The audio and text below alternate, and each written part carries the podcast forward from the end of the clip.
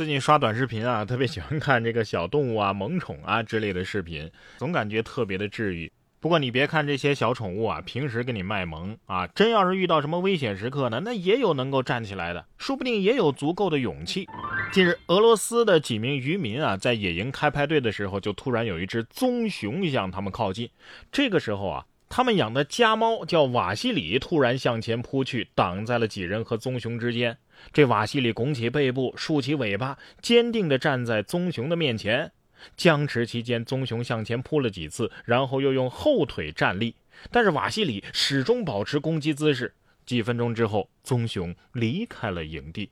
围观的过程当中啊，众人一直担心这只猫的安全，想让它退回来。对于这只家猫的举动，主人表示：“哎呀，我不知道，原来我有一只这么勇敢的猫啊！勇敢喵喵，不怕困难，是吧？不愧是战斗民族的喵啊！” 猫咪得说了，说实话，当时啊，我是吓得腿软，我我动不了了，你知道吗？这熊是怎么想的呢？呃，啥玩意儿？没见过呀，咋咋呼呼的。呃，我我还是先避一下吧。有勇气固然可嘉，但是有时候有才艺也能赎命。在湖北襄阳，尚先生啊，就将一只大白鹅啊，准备带去街上宰杀做晚饭呢。结果一路上这鹅呀，在车里是哎听着歌，摇头晃脑的，惹人爆笑。这音乐一停，哎，鹅也不摇了；音乐一开，哎，又接着跟着蹦迪一样啊，摇头晃脑，十分喜人。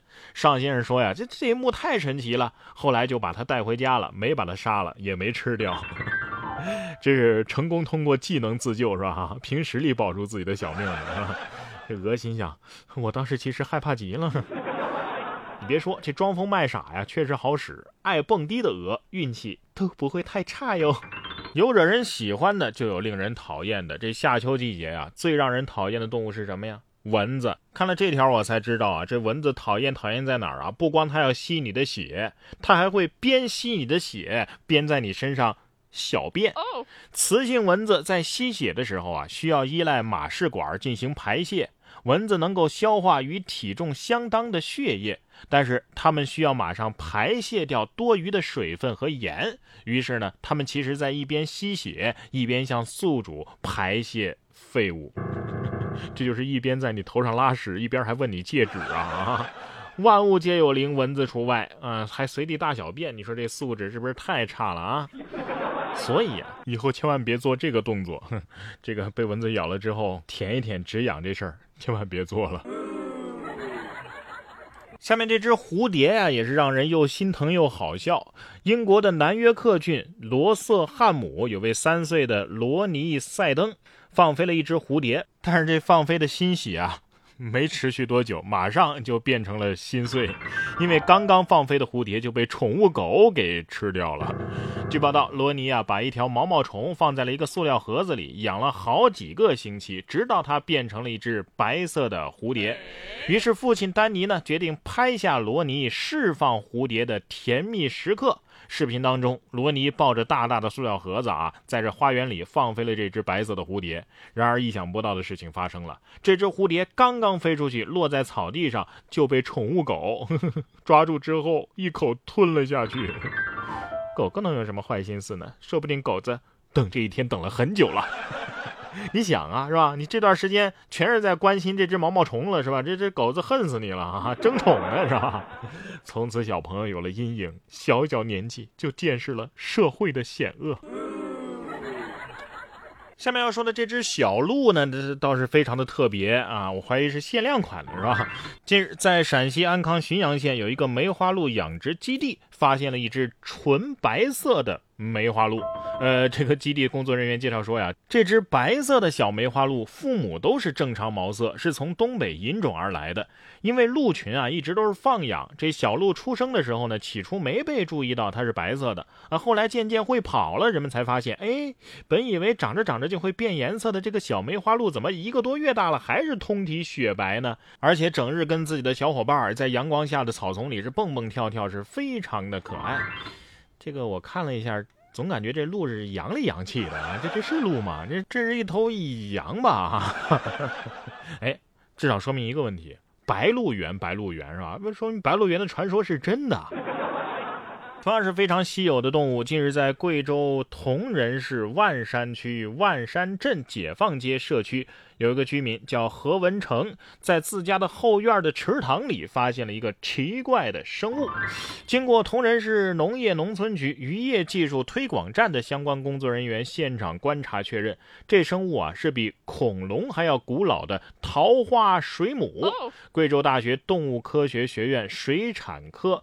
教授啊，姚俊杰，姚教授啊，带队来到该居民家中了解情况，证实确实是桃花水母。姚俊杰教授一行啊，还对水体进行了取样检测。这么古老的生物都出现了，这个池塘的底部不会有一个时空隧道吧？哎，千万别让网红们知道具体的地点啊！果然，只要活得久，啥稀奇事儿都能看到。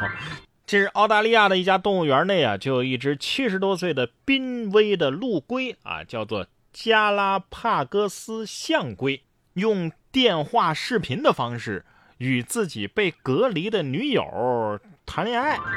动物园的工作人员说呀，希望在未来几年内看到两只陆龟成功繁殖，以帮助增加濒危物种的数量。哎呀，这。明明是情侣视频，怎么愣是整出了亲子鉴定的感觉啊？哎，各位，龟都有对象了。不过第一眼我觉得，哎，七十岁的龟好老了，还还配种呢。再一想，哎呦，这是龟呀，人家还在童年呢。不是童年也是壮年，是吧？不过对于我们人类来说呀，正值壮年的时间应该是三十岁，因为中国有句古话呀，“三十而立”。简单的说呀，就是到了三十岁，你应该干出一番事业了。而在现实生活当中啊，确实有人能够在三十岁就有所成就，像比尔盖茨，三十一岁就成了有史以来最年轻的亿万富翁；李彦宏三十一岁创立百度，六年后公司就成功上市了。而在两百多年前的法国，也有一个出身贫寒的小子，也是在三十岁那年成为了法国国家的最高统治者，他就是法兰西历史上最著名的军事家、政治家拿破仑。对于他的年少成名，他的战功赫赫，他的心路历程，以及他所处的时代和所经历的凶险刺激的一切，他的雄心与幻想等等等等，这些德国作家埃米尔·路德维希在《拿破仑传》一书当中进行了深入细致的描绘，再现了一个复杂而又深刻的英雄形象。如果你想要了解拿破仑那传奇的一生，就让我们一起来读这本《拿破仑传》吧，走进两百多年前这位英雄人物小说一般的人生。然哥读书会本期更新的就是《拿破仑传》，您只需要打开微信搜索“然哥脱口秀”，关注我的微信公众号就可以加入进来。在这里，我为你精选了全球一百本好书，每期十五分钟以上的拆解精读，帮你把每本书读懂读透，助你实现全方位的提升。打开微信，搜索“然哥脱口秀”，关注起来吧！我在这里等着你。